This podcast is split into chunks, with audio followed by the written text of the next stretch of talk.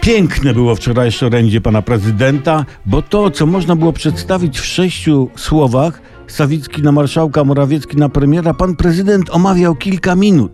No ale prezydent nie może tak ej po wszystkim. Godność to jest to słowo, które rzuca się na aparat mowy.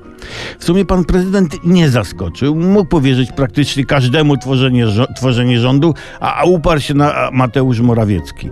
Mógł Tuska wyznaczyć. Ba! Przecież trochę zabawy by było, gdyby na przykład misję powierzył choćby Antoniemu Kosibie. Wyobrażacie sobie to napięcie? Na trybunę w- sejmową wchodzi taki burdaty koleś, nie wie o co halo, tak za bardzo, wszyscy ła, ła, ła, a prezydent wstaje i oznamia, proszę państwa, Wysoka Izbo, to jest premier nowego rządu. Jak to się stało, że Mateusz Morawiecki e, został desygnowany? No bo prezydent Duda zaprosił tuż przed przemówieniem, nagraniem przemówienia, zaprosił pana Morawieckiego do gabinetu. Mówi, siadaj Mati, wygodnie, rozluźnij się i powiedz, widzisz w moim gabinecie, w tym pokoju koalicjantów? Mateusz Morawiecki odpowiada, tak, są tu, w tym kącie i tam, a część siedzi pod stołem. No, potwierdza pan prezydent, sporo ich.